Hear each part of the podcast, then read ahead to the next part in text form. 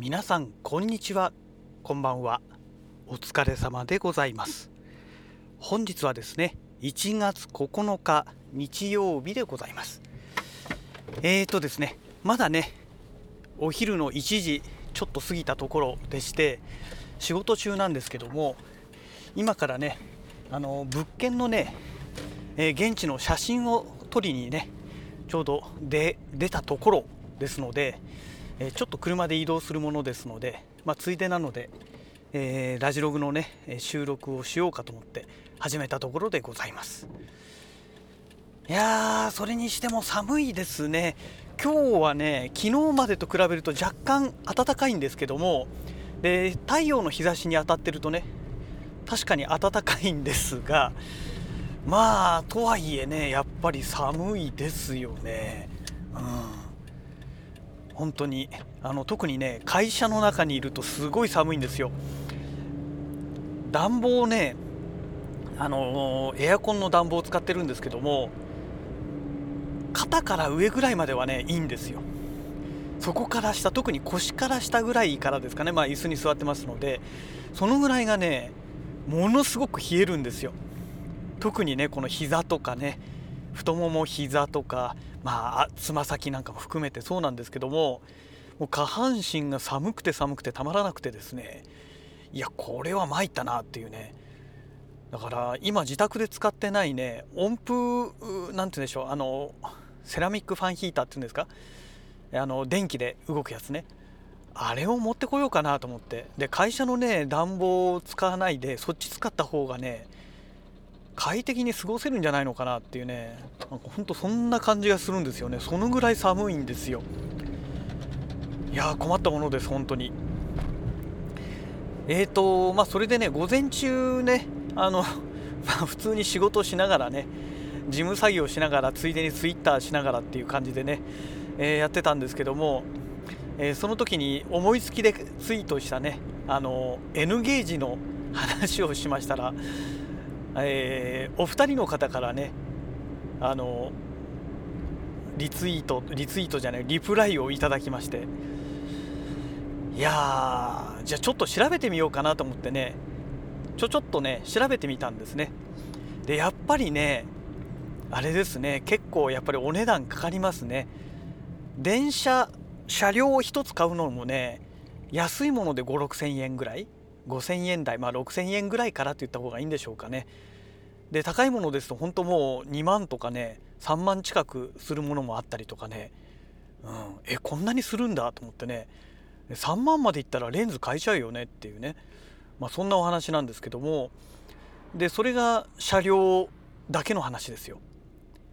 でねレールはレールで、えー、だいたいねあれどの1本がどのぐらいの長さあるんでしょうかね。なんか分離できるような感じになってるみたいですけども、えーと、どうも2つのメーカーがあるらしくてですね。トトミックスっていうのと加藤っていうんですか？なんかこの2つのメーカーがそのレールをレールとかまあもちろん N ゲージのその車両本体っていうんですか、まあ、そういったその他もろもろ販売してるらしいんですけどもこのメーカーによってねこのレールのなんか幅が違うらしいんですよね。もしかしたら同じものもあるのかもしれないんですけどもざっくりとねささっと調べた限りではなんかそんな感じらしくてですね。で当然それに合う車両も買わないと、まあ、当然レールの幅が違うってことはね走れないと乗らないということになりますから。だその辺もあってねうん結構かかりそうだなっていうね。でまあ N ゲージで何やりたいのっって言ってもね、まあ、特別にあのジオラマ作ってなんか、ね、気合入れて作りたいとかそういうことでではなくてですね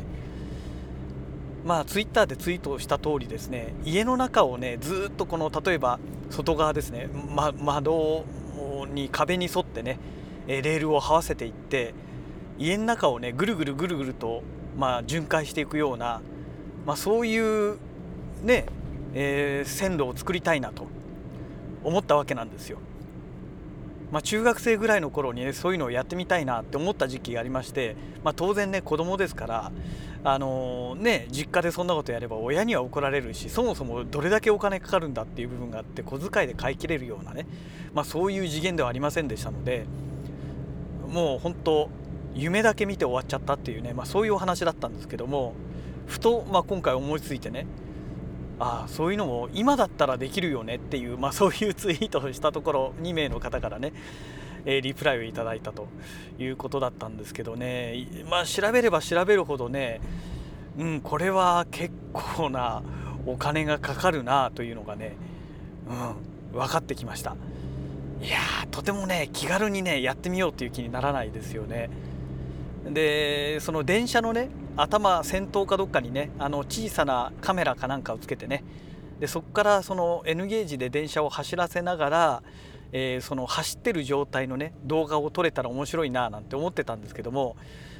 うんまあそんな簡単なものじゃなさそうですね。うん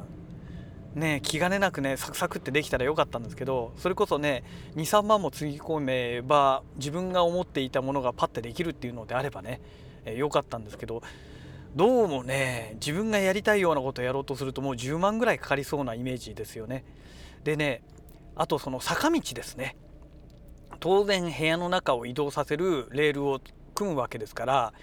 じゃあ坂がどのぐらいまで耐えられるかっていうところなんですけどもえっ、ー、とね YouTube で検索したらねどうもねその N ゲージ関係の YouTuber さんが言ってる話ですと4%ぐらいがどうもね限界らしいんですよ。勾配がね。4%ってまあまあでもそんなもんかなというね。あのー、うん結構厳しいよねっていう、まあ、部屋の中でねだいぶこのリビングとか長いですからそういうところである程度勾配つけてね高いところ走らせたりちょっと低いところ走らせたりっていうことをやろうとすると4%の勾配で距離を作んないといけないですからね。だから1メートルの高低差を作るとなるともう大変なことになるわけですよ。ね、もう計算してないのでどのぐらいの距離必要なのかってのは分かんないですけども、まあ、相当な距離が必要になってくるということが、まあ、4%という数字からねもう大方想像ができるかと思うんですけどもうーんだからねちょっとこれは気軽にはできないなっていうね、まあ、そんな状態なんですよね。であとはその当然ね電気で走るものですからねあのー、一日中ね走らせるっつってもじゃあその電気どうすんのよっていうね。電気代だってかかるでしょって、まあ、どのぐらいかかるものなのかは全然ピンとこないですけどもね。で当然レールが長くなればなるほどそのレールのところにね電気が走っていくはずですからね。その辺がねどうなんでしょうかね。あのレールに電気が流れてそのレールから電気をこう供給を受けている仕組みになるんだとは思うんですけどもまだまだね仕事中にねちゃちゃっと調べた程度ですからね詳しいことがねよく分かんないんですよぶっちゃけたとこですね。うん、なかなかねでも難しいものですよね。うん、どんなもんなんでしょうかね N ゲージ。でまあ多分ね N ゲージをやるっていう方はやっぱりジオラマを作ってねあのすごいものすごくリアルに作るっていうのがねやっぱり一つのこの楽しみ方だと思うんですよ。でまあある意味それがねあの成功法というかそういうことだと思いますので、まあ、私がね N ゲージに手を出すっていうのはまたちょっとこれはもう場違いなのかなというね、まあ、そんな感じがしましたね。うんでね、あのー、雨風に濡れても大丈夫。で風が吹いてもまあ脱線しないっていうようなね、えー、そういう条件がついているのであればそれこそね建物の外を走らせたりとかね。そういうのをやってみたいなと思うんですけどさすがにねレールに電気が通ってるってことになるとまあ120%それはもう無理じゃないですか。ね、でましてや強風が吹いたらね、えー、当たり前ですけど簡単にコロって落ちちゃうでしょうからね。あの屋上を走らせてベランダ通してみたいなことをやったら大変なことになっちゃうと思いますので、まあ、それは無理だなっていうね。是非ねあの屋外用 N ゲージみたいのをねあの開発してもらえたらねそれはそれで面白いななんて思うんですけどね。まあ多分かなり高額なものになってきてしまうんじゃないかなと。もし作れたとしてもね。で当然、あのー、レールに電気を通すという流れではなくなると思いますのでそれこそ本物の電車みたいにね電線通してあの上にねあのひし形のねあの電気を受けるやつあるじゃないですか。あれ何て言うんでしたっけ？ちょっと言葉出てこないですけどね、まあ、あんな感じで電気供給を電力の供給を受けて走るみたいなね。もしくはもう本当あの電池搭載して電池が続く限り走るみたいなね。まあなんかそういう作りになっちゃうのかもしれないですけどもねえなんかね、そういう屋外仕様の N ゲージっていうのを作ってもらえたらねなんかそっちの方が夢があっていいななんて思うんですけどね。でもう少しね強風が吹いても電車が倒れないようにねあの電車も重くちょっと重くしてね、えー、強風で大丈夫なようななんか作りにするとか、えー、レールそのものもねあの何て言うんでしょう脱線しにくい作りにしてもらうとかね。なんかそういうのができたら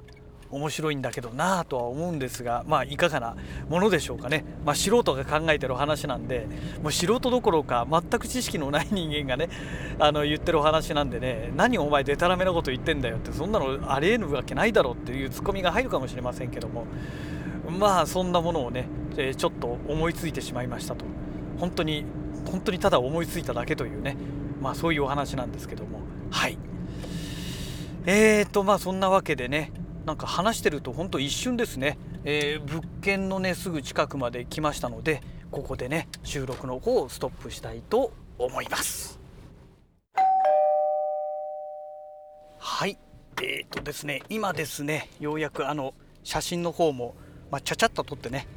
えー、撮影が終わりましたのでこれからねまた会社に戻るところなんですけどもまあ N ゲーズの話はね、まあ、先ほどのお話の通りで、まあ、この辺で終了させていただきましてえ、ー、とねあのー、まあちょうどねうちの姪っ子はね今日が成人式ということでねまあもうとっくに多分もう終わってるんじゃないかと思うんですけども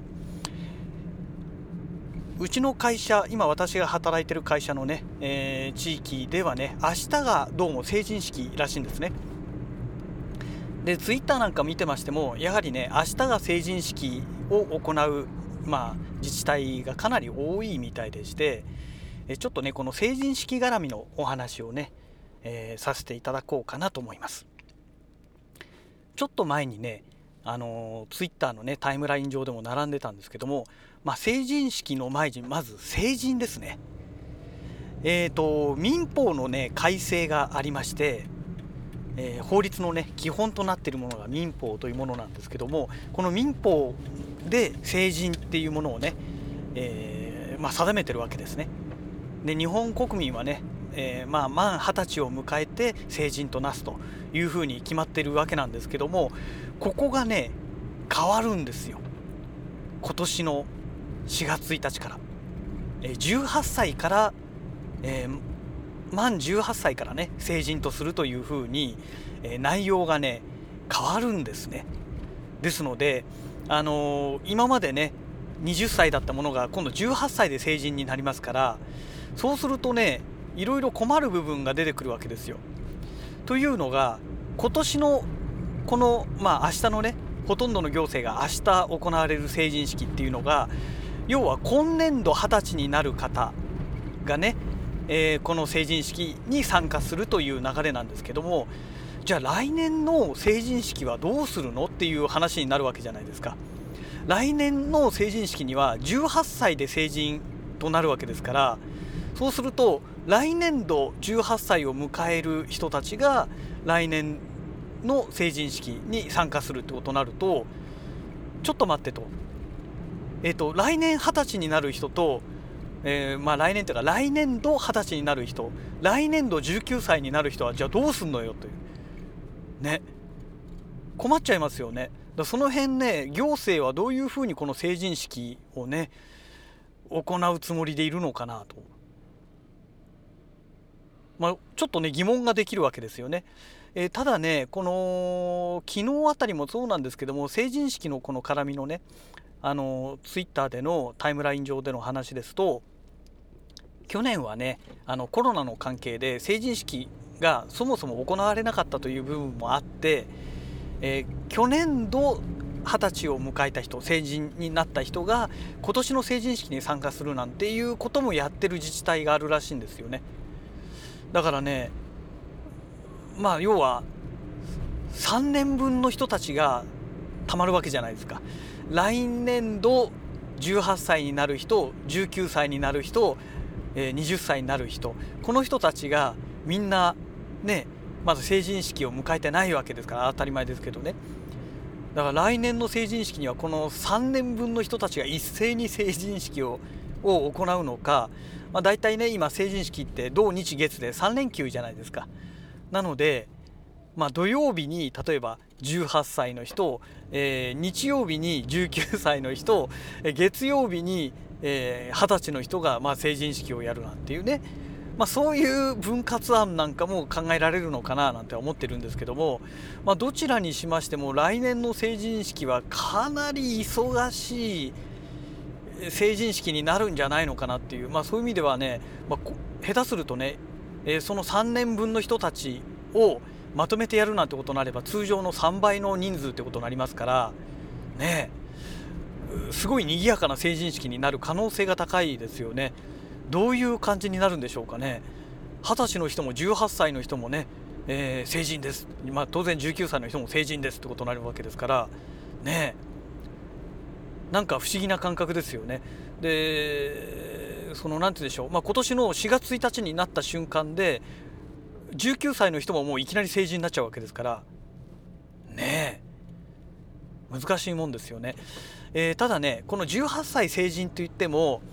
少年法の部分ではまたなんかねえーと、やっぱりね18歳19歳っていうのも少年法の適用のままいくらしいんですよ。ただしあのー、18歳未満要は17歳までの人たちとは若干ね違うらしいんですけども一応少年法の適用範囲内になるというねあの完全なって意味ではないんですけども条件付きのうんなんか適用範囲内っていうことになるらしくてなんかその辺がね紛らわしいのと,、えーと、お酒とかタバコあと競馬、え競輪パチンコこれはね今まで通り、え、20歳以上ということになってるみたいですのでなんかねその辺がね民法で決めた18歳成人っていうのがねうん、なんかすごい中途半端だよねっていうそういう、まあ、話になってしまうんですけどね、うん、やるならやるでねちゃんととことん全部今まで、ね、20歳だったものがそのままそっくり18歳になったよっていう風に切り替えちゃえばいいのになんか法律はねその辺がすごい中途半端ですよね。であとはその婚姻ですね。えーと男性は18歳以上じゃないとあの婚姻できないんですよ。でも女性の場合は16歳から婚姻できるっていう風になっていたものが男女平等の流れなんでしょうかね。あの女性も18歳にならないと婚姻できないっていう風にねルールが変わったあのルールっていうか法律がね、えー、変わるみたいですね。4月1日から。だからその何なんでしょうかね。あのまあ、そこはね18歳でいいんですけども18歳って決めたら全部ね20歳を18歳に変えるっていう風にしちゃえばいいのにって本当思いますよね。でもっと言うのであれば江戸時代とかその、ね、それよりもさらに昔の時代っていうのは、ね、元服っていうのは15歳じゃないですか。ねだからもう15歳元服にしちゃえばいいのにっていうねあそういえばあの無色転生アニメの無色転生も15歳で成人っていうことになってますよね。だその辺はもしかしたらあのー、作者のねえー、何でしたっけ不都合な孫の手でしたっけ？何でしたっけ、えー、っていうあの作者の方があの日本のねこの時代の歴史の、えー、そういったものを鑑みて15歳っていうふうにね、えー、変えたのあの設定をしたのかもしれないですよね。15歳元服っていうね、まあ、日本人はそうじゃないですか。ね、海外だとどうなんでしょうかね。まあ、今はね当然二十歳でしょうけども、まあ、18歳とか二十歳とかそんな感じだとは思うんですけどもえっ、ー、とね日本みたいにその大昔江戸時代とかね戦国時代とかそういう時代の頃の、えー、西洋ですよね、えー、はどういう感じだったんでしょうかね。成人っていうのは何歳からそのいわゆる日本でいうとこの元服扱いになったんでしょうかね。その辺はすいません。私はもう本当理系の人間なのでえー、歴史っていうのは全然ね高校でも勉強ほとんど勉強してなかったですしもう中学なんかねほんと勉強大嫌いな人間でしたのでほとんど勉強してませんでしたので、えー、そういうものはね全く知識がね欠けてしまっておりますけども。ねまあどうなんでしょうかね。今仮に今の日本で18歳じゃなくて15歳っていう風に成人のね、年齢を下げたらどんな弊害が生まれるんでしょうかね。なんか気になるところですよね。もう15歳って言ったらねまだまだ全然お子様ですからね。自分の頃の15歳の時のことを思い出してみるともう本当大人とはね本当に程遠いぐらいにお子様でしたので今の15歳はそういう意味ではま大人ですよね。うんまあ、だから 18, 18歳成人っていう風にね、まあ、変えたのかもしれないですけどね。うん、まあとにかくあのー、ね悪いことをしたら、まあ、大変なことになるという部分がありますので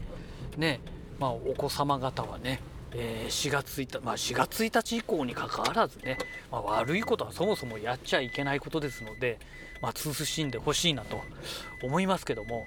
ねまあ民法がねここで大幅にねこの部分が変わってきますので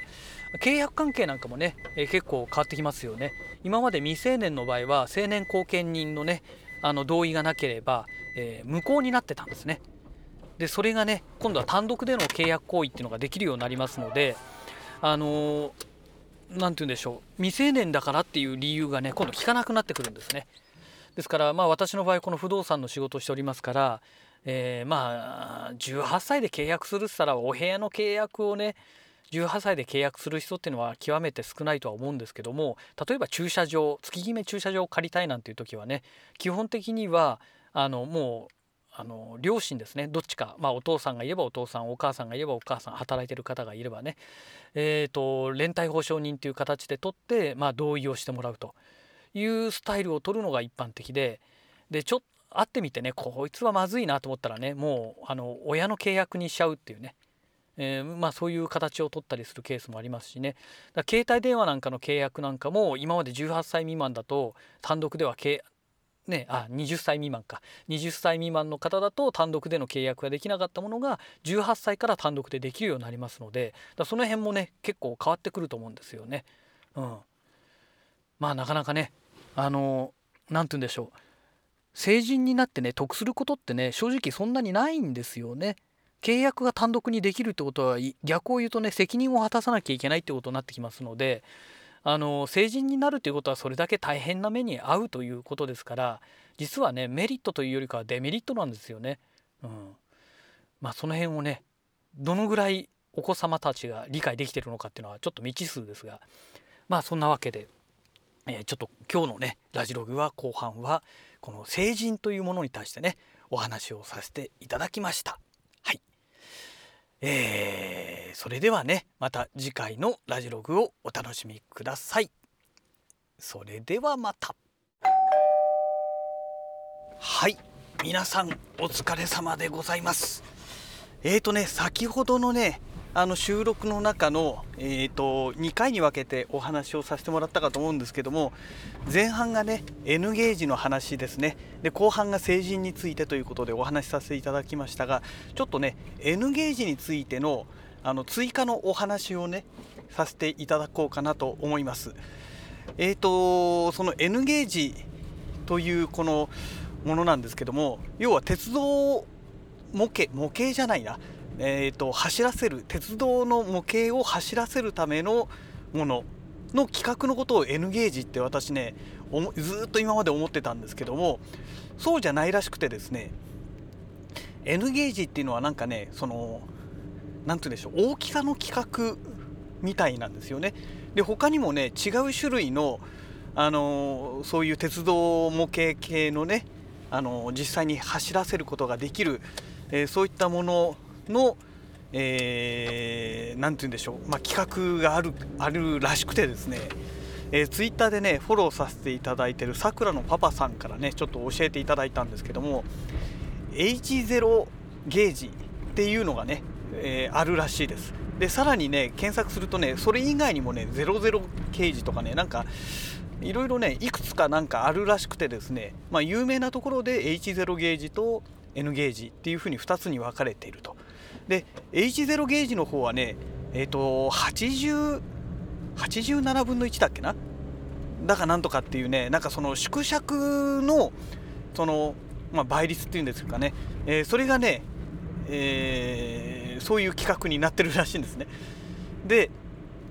N ゲージは150分の1っていう風にね、えー、なってるらしいです。そういうね企画みたいですね。いや今までねそんなのね気にしたこともなかったですし、まあ、そもそも N ゲージは興味がありつつも、まあ、全くねあの手を染めてこなかった、えー、ジャンルなので本当にねもうど素人よりもたちの悪いぐらいね知識がない状態なんですけどもねいやまさかねそんな状態とは思いませんでした。まあなのでその縮尺からも分かる通りですね H0 ゲージっていうのはその N ゲージの約2倍。まあ、2倍までいかないんですけど2倍に近い大きさなんですね。で YouTube で検索して動画を見ると結構大きいんですよ。あこんなに大きいんだっていうね存在感のあるね大きさなんですよね。うん、で、まあ、当然ね約2倍近い大きさですからレールの幅も大きくなるわけでまあねあの電車の大きさそのものもね大きくなるわけでいや本当にねあの遠目で見てもねあなんか走ってるなって分かるような大きさですね。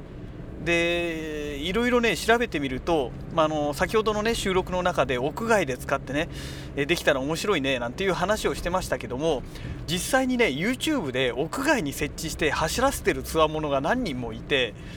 いやびっくりですね。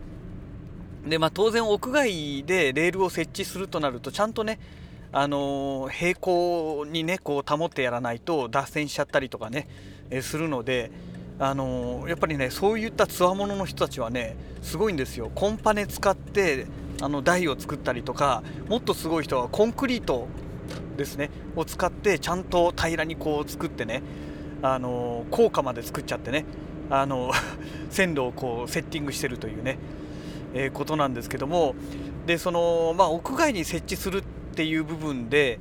まあ、当然ねあのカメラとかでね動画をこう YouTube ですから撮ってるわけなんですけども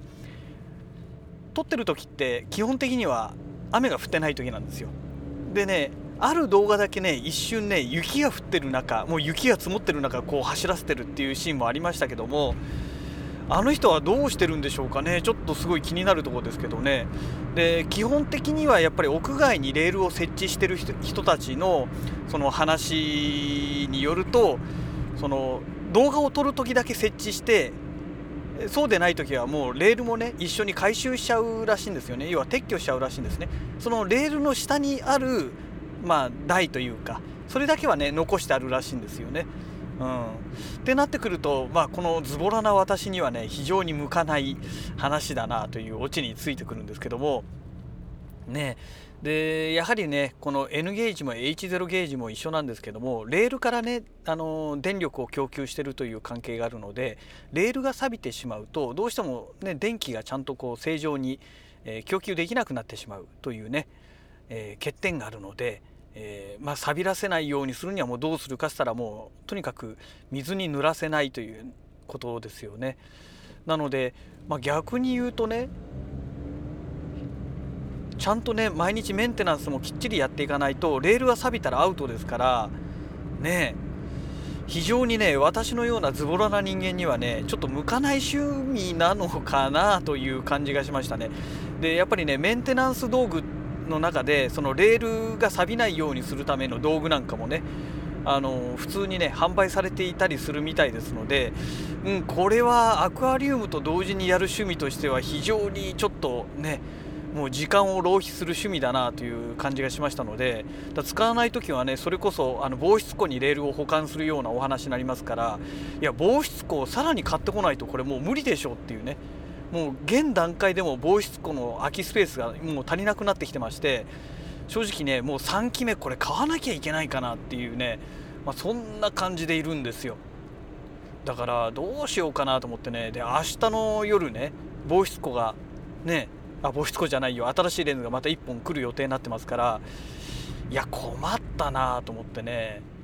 もうねそんなねあれですよ。あの N ゲージとか言ってる場合じゃないよっていうのがねまあ正直なところなんですよね。で防湿庫買うってことはね防湿庫の置くスペースもまた確保しないといけませんから。で意外とね防湿庫って場所取るんですよ。単なる箱じゃなくてね当然ね扉がこう開きますから扉が開く分のスペースもちゃんと確保しなきゃいけないじゃないですか。ねだから意外とね場所を取るんですよ。ですでにもうねえー、120リットルとか140リットルクラスのやつが、えー、それぞれ1個ずつありますので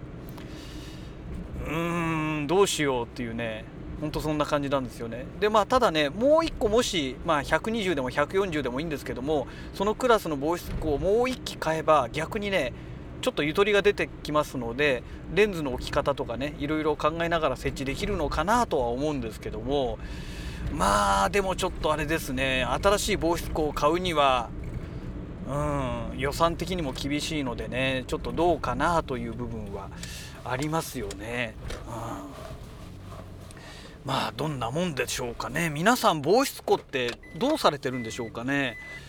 あの簡易的なね、えまあ、防湿庫はねまあ当初カメラを始めたばっかりの頃買いましたけども